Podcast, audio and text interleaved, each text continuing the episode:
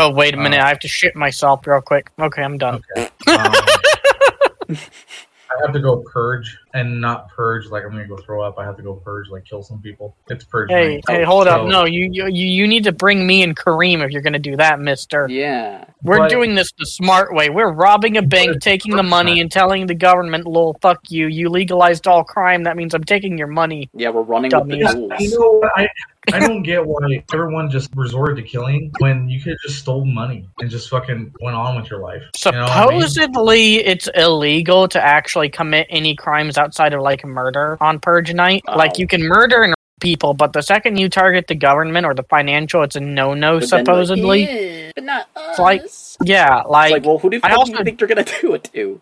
I also don't think people would just be so happy to go out and murder and rape and maim. I feel like they yeah, would just target the government. yeah. Like, I why feel would like they would deal before they would like. I, I I I think some people would murder, obviously, Right. but Sure. I think the majority of people would probably steal. Yeah, no, Right, a lot of people would most, steal. It'd be like Black Friday, except you know, violent, more violent. Yeah, I was about to say more kids get trampled. You know, I'd come up to Kareem's Wendy's and I'd be like, "Hey, give me a fucking uh, what's the lasagna thing I like to call it again, Give me the Italian chicken uh, sandwich. Yeah, you can have yeah, give me Wendy's right ten of now. those. Give me ten of those I mean, for that's free, fine. I- motherfucker. I'm, I'm not gonna make them, but oh hell! I- Wait, you're not I'm- making them? Oh, I don't. I'm the bur- I'm the fry cook slash. Oh well, hey, fry fry guy. cook, can you tell those crackers to make it for me? I'm hungry. Sure, I'm gonna steal like Oh, yeah. 20 bags of nuggets. Also, can I have a free twenty dollar bill out of your cash register, lol Lamel? I, I mean, sure. It's not my money. Wow, thanks, buddy.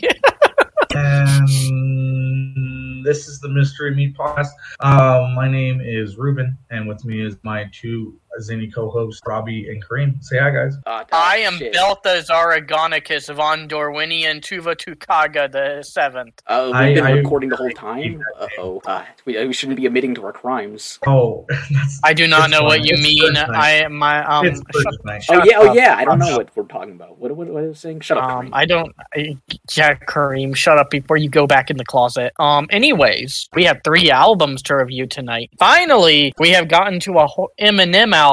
Wow, fucking finally, and it's Relapse, along with the extended edition on it, which is Refill. We have 47 Ursae Majoris by Written in the Sand, which I did not put a gun to Kareem's head to make him suggest. And uh, finally, we have Run the Jewels 2 by Holy shit, Run the Jewels. Yeah, but the band isn't Run the Jewels 2, so the, the joke doesn't really work. Okay, yeah, but their first album has a song on it called Run the Jewels, and the album is called Run the Jewels, and they are called Run the Jewels. So the, the joke would work Okay, if you had suggested your funny. First album, damn That it. is pretty funny. yeah, just run with the joke, Ruben. Uh, whatever, whatever.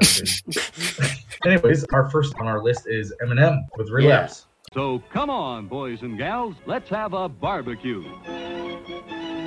So Relapse is Eminem's sixth studio album and was released in May of 2009. However, Refill would be released in December of that later that year and had been I'll get into that in a second.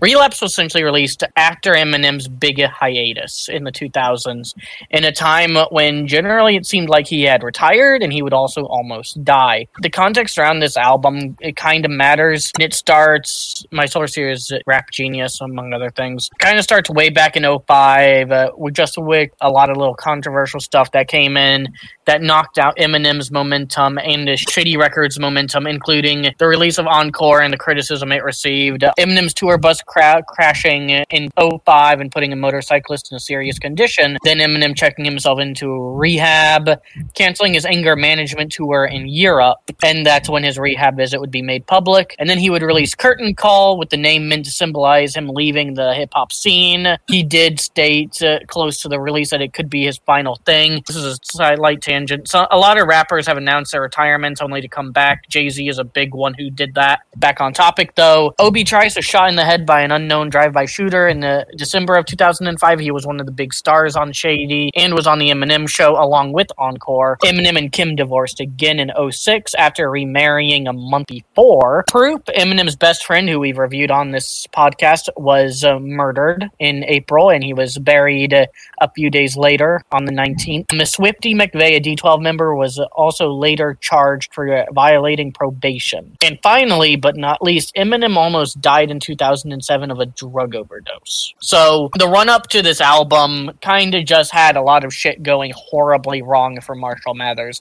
And another thing, too, is he did originally plan one last album after Encore called King Mathers, which was never released. We have some leaks material from it, but that's it. So yeah, that is sort of the background to relapse, and I could go more into for Eminem's background, and like I don't really want to yet. I'd rather do that when we review earlier albums of his. But uh-huh. Relapse was something very, very at release. It was something people were hyped for, and it was also actually very kind of controversial, polarizing release. First, I want to hear what y'all thought of it. Well, I mean, hard for me not to like it because Eminem, like his his flow has always been just kind of on point. And when we listen to the album, I think the only thing is, is um, I don't know how to exactly word this, but it's kind of like it really kind of got too much with the obnoxiousness for me. I'm not saying like it was really obnoxious, but there's some songs where I just felt like it was just really uh, just too obnoxious, or like it wasn't really, it just didn't feel right.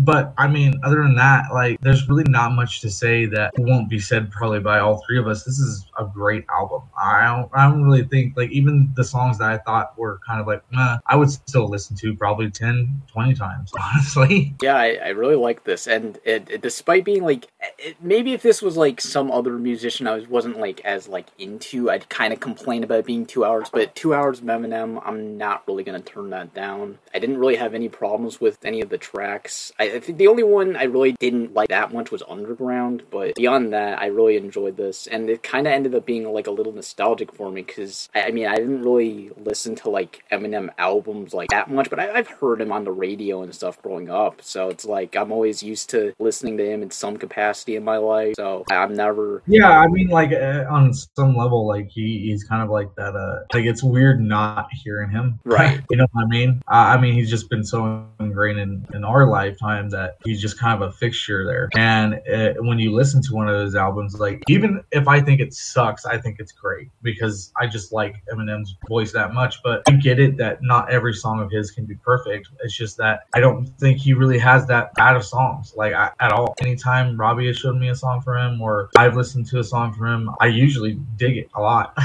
yeah. Yeah, so I have a bit of information on uh, the song Forever. The song gained a lot of attention from Eminem fans, especially due to the story behind the song. According to the interview with Kanye West talking about the song, he said, When I heard Eminem's verse on the Drake shit, I went back and rewrote my shit for two days. I canceled appointments to rewrite. Similarly, Lil Wayne rewrote his verse after hearing Eminem's. In response to this, Eminem told Complex, Everybody approached the beat different. For some reason, I felt the beat was double time beat, so I rapped faster. The track was produced by Boy Ida, I hope I'm saying that right, and originally used by Kardinal Offishall, featuring Rock City in early 2008. As Bring It back. Kardinal did not use the song for his album and was later resold to Drake. He released it in late 2008 as I Want This Forever, featuring Lil Wayne and Kidd Kidd. In an interview, Kardinal stated that his version was a leaked demo which was supposed to appear on his album Not For Sale, and that's for as in the well as a soundtrack. The 2009 version of Forever features Kanye West, Lil Wayne, and Eminem. Rapper Jay-Z called it the best posse cut of the decade. The song title title is derived from the last line of the chorus. I want this shit forever, man. That's a really awesome story, honestly. Yep. Yeah. Forever was honestly probably one of the bigger songs of that year. And I would argue that it was a massive thing for Drake's music career as well. That said, I also have a hot take that I think Lil Wayne's verse was honestly equal to Eminem's, and I think that Drake's verse on that track was the next best one. That said, if I could talk a bit more about Refill, I know we've basically reviewed it with Relapse for this but Refill was it's essentially like for people who know music to be murdered by it's the side B but for relapse. Refill was meant to be relapse too though. except due to the negative reaction to Relapse, due to overuse of accents, the album being a very horrorcore influenced, Eminem just killed Relapse too. So, and instead he put out Refill, which are nine and more tracks uh, for the album entirely. Though My Darling is interesting because originally you could only hear that song on his website when you had the Relapse CD in the disc tray on your computer. You know, when computers had those back in the day. Um, That's crazy. So yeah, Eminem has generally viewed relapse very negatively, and a lot of that is because of how people responded to it. I might get shit for this, but Eminem tends to be sort of sensitive with his albums, which I think is somewhat fair considering he is music, he is a creator, and he's putting his uh, soul into this. With the relapse, he has never wanted to revisit it. He's never really spoken positively of it. He kind of has recently, but he still says he kind of overdid the accents. And you know, if I had any criticism of this album, I would agree that yeah, he did overdo the accents. Um, I think Kareem's full of shit because I love Underground. The song I kind of see as a skip. I'm sorry, Kareem. the song I kind of see as a skip is insane, but I, I don't think it hurts the album really. It's just a really weird, zany song about something that didn't actually happen to him. That said, though, overall, I think the album's really good. It's produced some of his best songs, like Careful What You Wish For, My Darling, Beautiful, Underground, and Stay Wide Awake, same song and dance, 3 a.m. Just in general, I think this is a classic rap album. I think this is a classic as far as Eminem's discography goes. And also with the album cover, too. I think that is one of the best album covers in rap in general. I mean, just the way they did it. Because not only do they have like the name and everything else in how you would see on a it's a format on a pill bottle, but then they have his face basically made out of pills. And I don't know, I just find that really cool. Yeah, I, I love it. It's pretty sick. Do we want to move into ratings? I'm going to give this a 10, as is probably expected. Yeah, I'm gonna give this a ten also because I enjoyed this. I, I had fun listening to this. I'll probably listen to it again. Uh, real quick, that song, same song and dance. The way he says the the line, same song and dance, it kind of runs through my head all the time. uh, but I'm gonna give it a ten out of ten. All right, what's the overall rating? That is a 10 out of 10 Absolutely overall. Mysterious Meat Sticks. Wow, that's our Yes. first 10 since Scary Yeah, Jokes 10 M&Ms earlier this 10. year, excluding the video game music, of course. So, hey Kareem, I didn't put you at gunpoint to review this album, so tell me um what you found about it on your own. Ha ha. Yeah, teehee. Hey,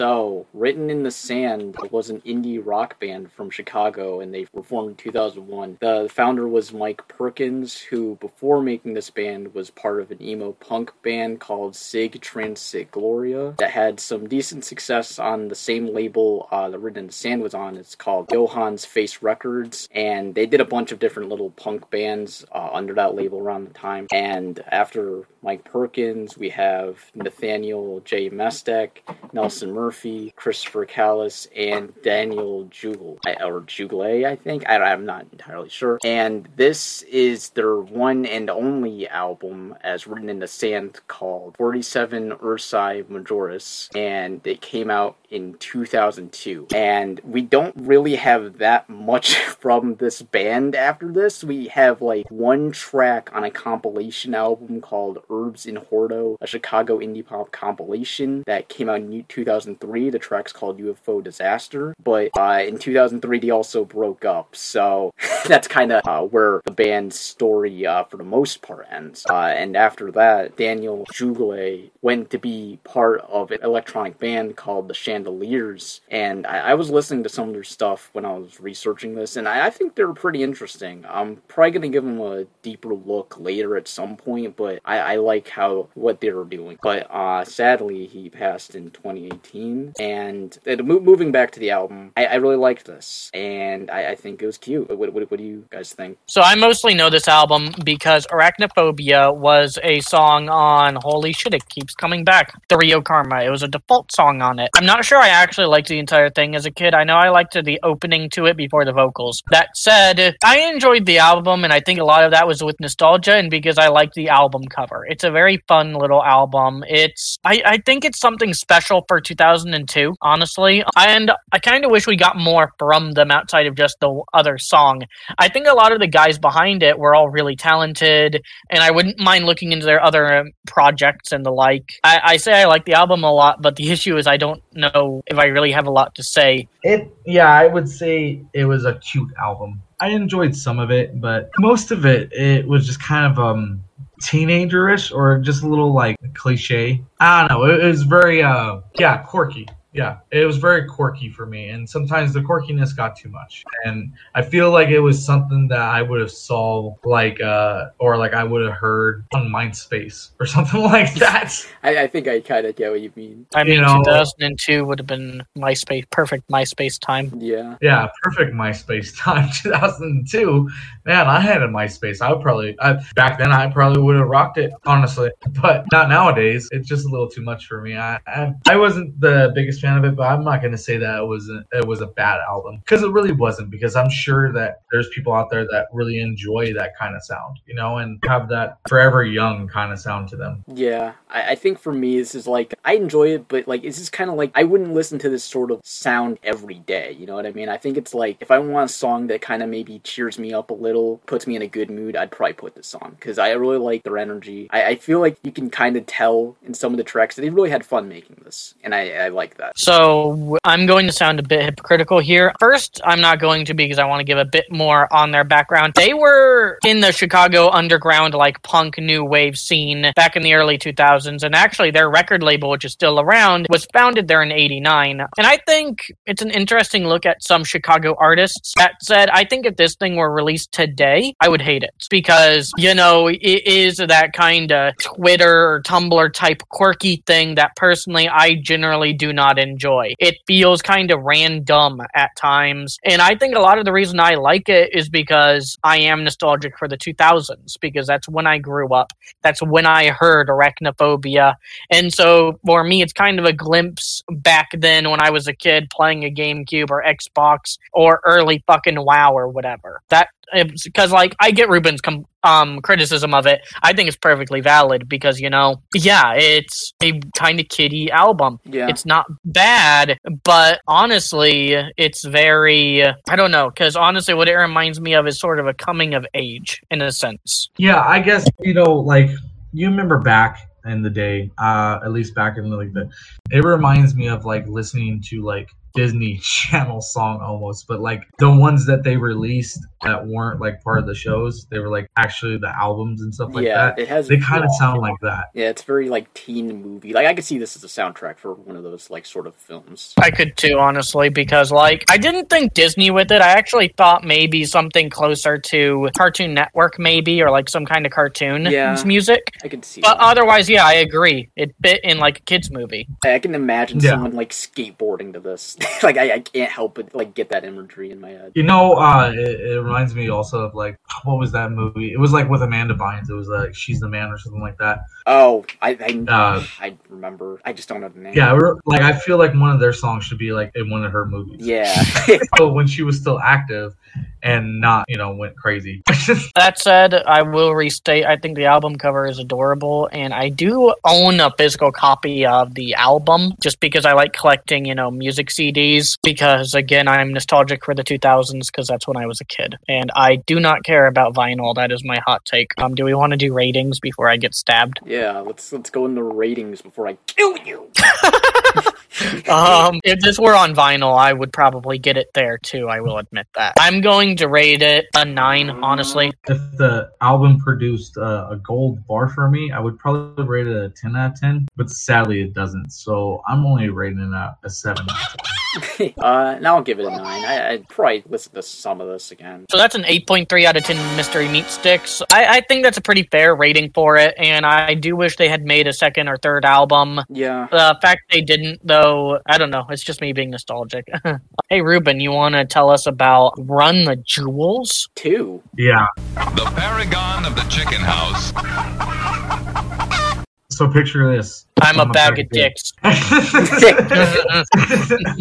oh, okay. Okay, so Run the Jewels, also known by the initials RTJ, is an American hip hop super duo composed of Brooklyn based rapper producer El-P and a Latin based rapper Killer Mike. And now I would like to just kind of like tell you guys a bit about both of these before we move on to the album because uh, both of these artists have a pretty extensive career in the rap game. So first, we're going to start with El-P better uh, or known as Jaime Meline. El-P is the shortened version of his last stage name, which is El Producto. He is an American rapper, songwriter, and record producer. He started his career uh, as a member of Company Flow. So El-P, he's contributed to many many people's albums and he's even uh, contributed like guest rhymes to different albums. Contributed to aesop rock evil nine DJ Krush murs cage mr lift Prefuse 73 del the funky homo sapien. That's that's really funny. I'm you know what? Mark that down. We're gonna we're gonna we're gonna review that guy. Mike ladd. He made Deltron 3000 and it's really good. Mike Ladd, The High and Mighty, Jedi Mind Tricks, I Say Alone, Atmosphere, Techno Animals, and um, God, I don't want to say this, but Das Racist. That's that's an artist I guess he collaborated with. Yes, that's a rap group. Okay, that's a rap group. I've never heard of that rap group. Da- Das Racist. Insert the clip. Okay.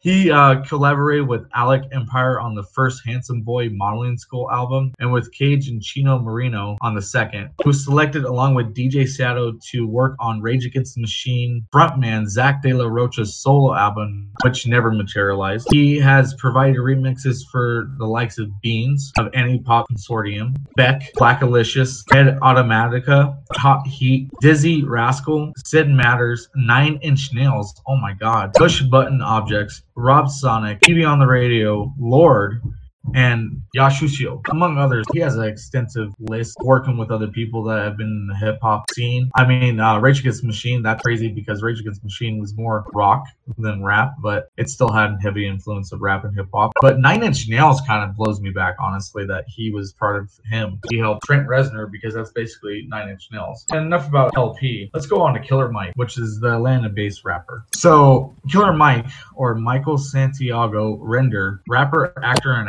activist. Mike made his debut on Outkast two, uh, 2000's LP Stankonia and later appeared on their Grammy winning single The Whole World with their greatest hits album Big Boi and Dre Present Outkast. He has since released five full length albums as a solo artist. He's the founder of Grind Time Official Records, which he launched through SMC and Fontana Distributions. So, I mean, these guys have been in the game for a while. It's crazy that I never heard of them until they formed their group, Run the Jewels, honestly. So, basically, to catch you guys all up, Run the Jewels, how it was formed. El-P, he was active professionally in music since the early 1990s, and also Killer Mike, just like we said, he was in Outkast for an album, and he was also uh, on one of their hit songs. So this is kind of strange, but the duo were first introduced to each other by Cartoon Network executive Jason DeMarco in 2011. El-P later produced Mike's 2012 album RAP Music, which is rap music, which was soon followed by Mike's appearance on the track Tougher, Colder, and Killer. From El-P's 2012 album Cancer for Cure, when rap music and Cancer for Cure were released within weeks of each other, the two de- decided to tour together. The success of the tour eventually led to the decision of to form Run the Jewels, which the duo taken their name from a lyric in the 1990 LL Cool J song "Cheesy Rat Blues." That's that's funny, but it kind of gets me that the executive of Cartoon Network basically introduced each other to them. Yeah. You wouldn't really think about that, honestly. At least I wouldn't. But yeah, so they've released about four albums so far. All of them, except the last one, are named Run the Jewels. So it's Run the Jewels, Run the Jewels 2, Run the Jewels 3, and then the last one is RTJ, uh, RTJ 4. Oh my god. So yeah, even well, they even have a parody remix album called Meow the Jewel, and it was released for free, featuring beats created entirely from cat sounds. So yeah, they they they've done a they've done that. That's a thing. But Run the Jewels two is basically their second studio album. And there really isn't much that I really want to go into except that I really enjoyed their flow. I really enjoyed their dynamic. I feel like I've been on them uh, a little bit too long, so I'm gonna try to wrap it up here for myself. But yeah, I feel like they flow together very well. They have very good synergy, very good synergy, and I think their voices really complement each other. I think the only thing is maybe some of the beats were kind of like muh for me and some of the Ryans were just like, uh, that's kind of funny, or like it was like, eh. but most of it I really enjoyed. I really thought the synergy was great. I thought flow was great. I thought the rhyme scheme, the rhyme scheme was great as well. I would like your guys' thoughts. So uh, I think one of the reasons they blew up with Run the Jewels so well was because Run the Jewels one, two, and I believe four were all released for free. Like back when Run the Jewels one was released, they just put that shit on DatPiff like it was a mixtape. Which you know, you had high quality mixtapes, a lot of them weren't this high quality generally. So this was kind of a big deal. And yeah, both were big names in the underground scene. Killer Mike had been on Stankonia, like Ruben said. And El-P, yeah, people knew who El-P was in New York rap and stuff. I kind of liked the album. It's not terrible. I liked Killer Mike a lot more than El-P. I agree they have synergy, but really I want to hear more Killer Mike constantly with this. I think the production was honestly the best part of the album. Also, I think the features were interesting. They have Travis Barker on here. They have Gangsta Boo on here, and she is or was notable because of her uh, work with Three Six Mafia and as being one of the bigger names in Memphis rap. Also, Travis Barker, if you need a reminder, was in the Aquabats. Yeah, that's the only reason he's famous. Haha. Anyways, um, they have another guy on here as a feature called Boots. I don't know who he is. I kind of uh, some of it at times sort of sounded very like typical alternative rap. In other times, it felt a bit too lyrical, miracly. But in general, I think it's a really good project. I think it stands out, eh, but it still makes me want to hear more Killer Mike. Because I like Killer Mike. I think he's a cool guy. What do you think? I, I never really heard of Run the Jewels before this, so I, I didn't really know what to expect. But I, I mean, I really I, I like this. I like most of this. The only songs I really had issue with were Jeopardy, and I, I'm not sure if I like Love Again, but I, I still would probably listen to it again. It's got it's got some charm. And what really stood out to me was the instrumentals. I actually really enjoyed the instrumentals for a lot of the tracks. I, I liked their like the aggressive and electronic style they're doing for a, a lot of them. And I do like that when they rap. I like their flow, and I would like to hear more of this in the future. I, I think that this was pretty solid album. I would probably listen to it again, and I would listen to the the, the rest of the Run the Jewels saga. So you know, one, three, and four, and all of them. You know, and Meow the and Jewels, Meow of the course. Jewels, of course. Yeah. That that one. Yeah, well, that's that's the most important one. We had to we had to review Meow the Jewels. yeah, we should. so uh, should we go on to the ratings? yeah, let's go on to the ratings. I'm gonna start off. I'm gonna give this album an eight out of ten. And the only reason I'm giving it out of ten was just because what I said earlier is some of the beats were meh to me, but uh, most of it was pretty great. And I think that's a very solid, very good rating for them. Yeah, and I'll also give this an eight because I really don't think my opinion's all that different from yours. I, I think this is pretty solid. I do think that like eh, I I only had issue with like maybe two songs, but out of an eleven track album, I think that's still pretty fucking good. And I, I'm curious to see more. So it, eight. I'm going to give it an eight. Um, despite my kind of, I think, harsher criticism of it than you two, I do think it's still a solid project, and I can see why people liked it. I think I may just not be that into alternative rap again, but no, I think it's good. So that's an overall eight out of ten uh, mystery meat sticks. Oh yeah. Oh me. Oh yeah. That's like oh meow. meow the Um, jewels. yeah.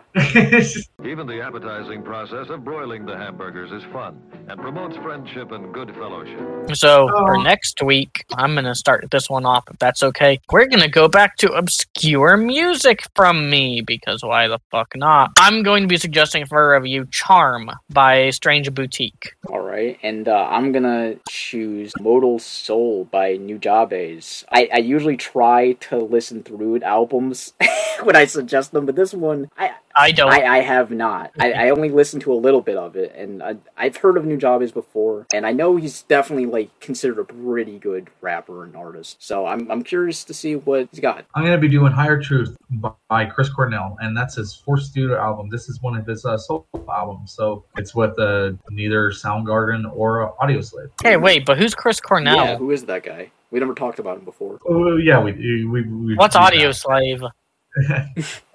you know, uh, I think this would be the last podcast episode. Yeah. Okay. All right, so uh, make sure to Um, yeah. subscribe if you enjoy the content. Ring the Yeah, bell. tell us what you think about these albums if you listen to them. and uh, don't worry, we are gonna review Meow the Jewels here soon. probably before anything. It was probably gonna be a ten out of ten. Meow pause. I'm I'm not consenting to this. Okay, bye. Meow.